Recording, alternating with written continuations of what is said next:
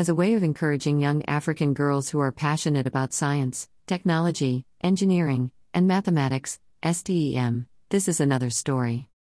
Salome and I are part of the AIMS family, but I personally got to know her through Twitter and LinkedIn. Her work in promoting STEM among young girls is amazing.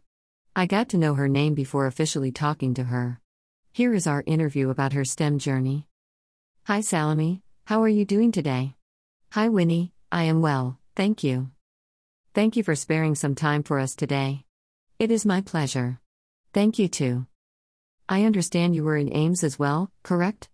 Oh, yes, I was in AIMS, Cameroon in 2017 for the COOP Masters program, and then AIMS, Ghana in 2019 for the African Masters in Machine Intelligence AMMI, program. Wow! Thank you for joining us once again. What is your full name? My name is Salome Osei. What is your current occupation? I am a part time lecturer at BlueCrest University College here in Ghana. I also lead research for unsupervised methods for natural language processing, NLP, Ghana. I am also actively hunting for a PhD, haha. That's another full time job. Please walk us through your STEM journey. My first motivation for where I am and everything I have achieved in life is my mom. I remember that every time I came back from school with my report card written on first position, she would be extremely happy. That smile alone was enough for me. So I wanted to always push forward so that I could get that same smile every day. She used to tell her friends about me and how good her daughter was. In fact, she used to call me the doctor, assuring her friends that I was going to become a doctor, haha. Apparently, when I was growing up, I wanted to be a doctor. As far as I remember, by the time I left junior high school, I wanted to do sciences in senior high school. Surprisingly, I started gaining interest in other subjects that were not the obvious sciences. According to our education system, we choose subjects that we want to do at the university, but once the grades are out, you are given one of your choices, depending on your performance.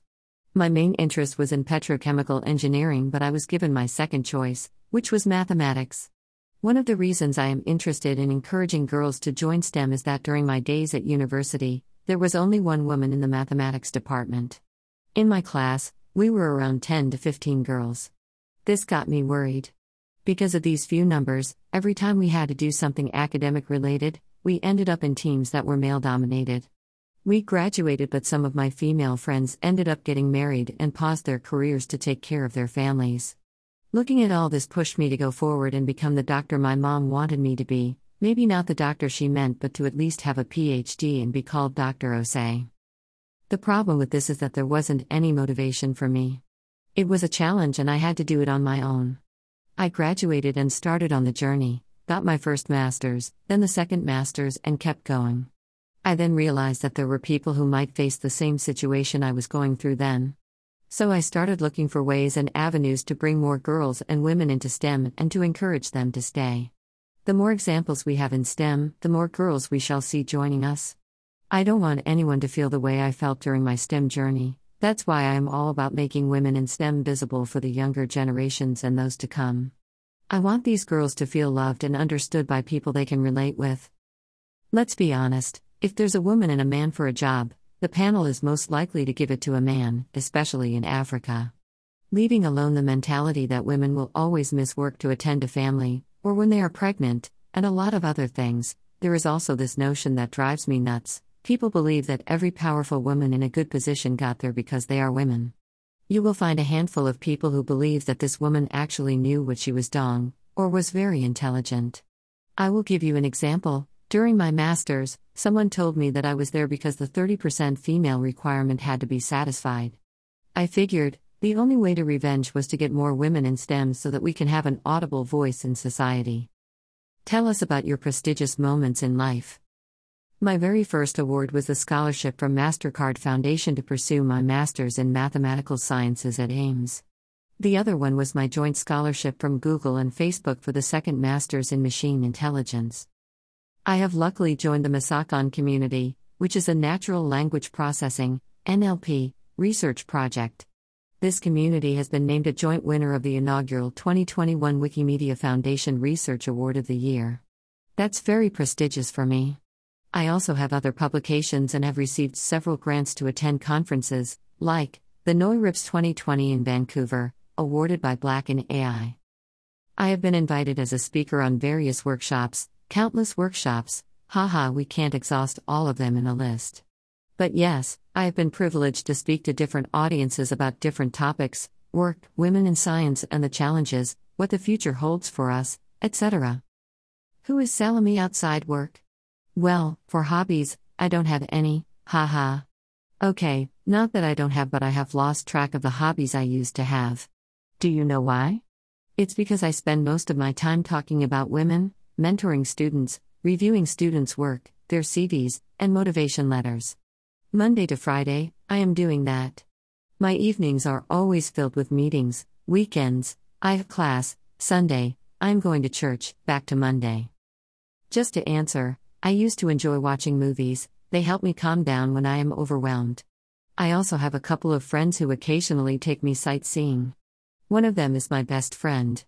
She is the complete opposite of me, more active and outgoing, yet I'm more reserved, haha. So she brings the ideas and plans the activities. Otherwise, you can say I read, but still it's academic reading, so it doesn't count that much. And yes, I love traveling. How could I have forgotten that? I love traveling so much. It's the best part of academia, trying out new foods, meeting new people, experiencing new cultures, Yes, that's my best part. At least we have something, haha, yes, traveling counts as a hobby. I personally enjoy it too. Do you have a favorite quote? Mathematics is like a woman, maybe complex and complicated, yet the most beautiful and powerful tool. It is not just about numbers, algorithms, or equations, but understanding Salome say. What is your word of encouragement for a young girl in STEM? In my opinion, I believe that everyone should do what they love doing. So, STEM is good, but once you don't have the passion, you will only be doing it for the money, something that's not healthy. You also have to be patient because everything starts from zero before reaching the top. So, don't start your career thinking things are going to be handed out on a silver platter. Rather, build your career one step at a time. Find someone to guide you along the way. Be focused on everything you do and avoid being swayed by the negativity and comments of people around you who think what you are venturing into is impossible. Lastly, be willing to hold another person's hand once you get to the top. Everyone needs all the help they can get, however small it might be. I know for sure that if I had someone to groom me from a tender age, it would have helped me a lot. I was a young girl with a lot of passion and interest in sciences, but had no one to look up to. This didn't stop me from succeeding, but we all know today's generation is different. Thank you very much, Salome. It's always amazing to speak to a woman that's as passionate about this cause as you are. It was a wonderful moment of learning for me. Thank you once again.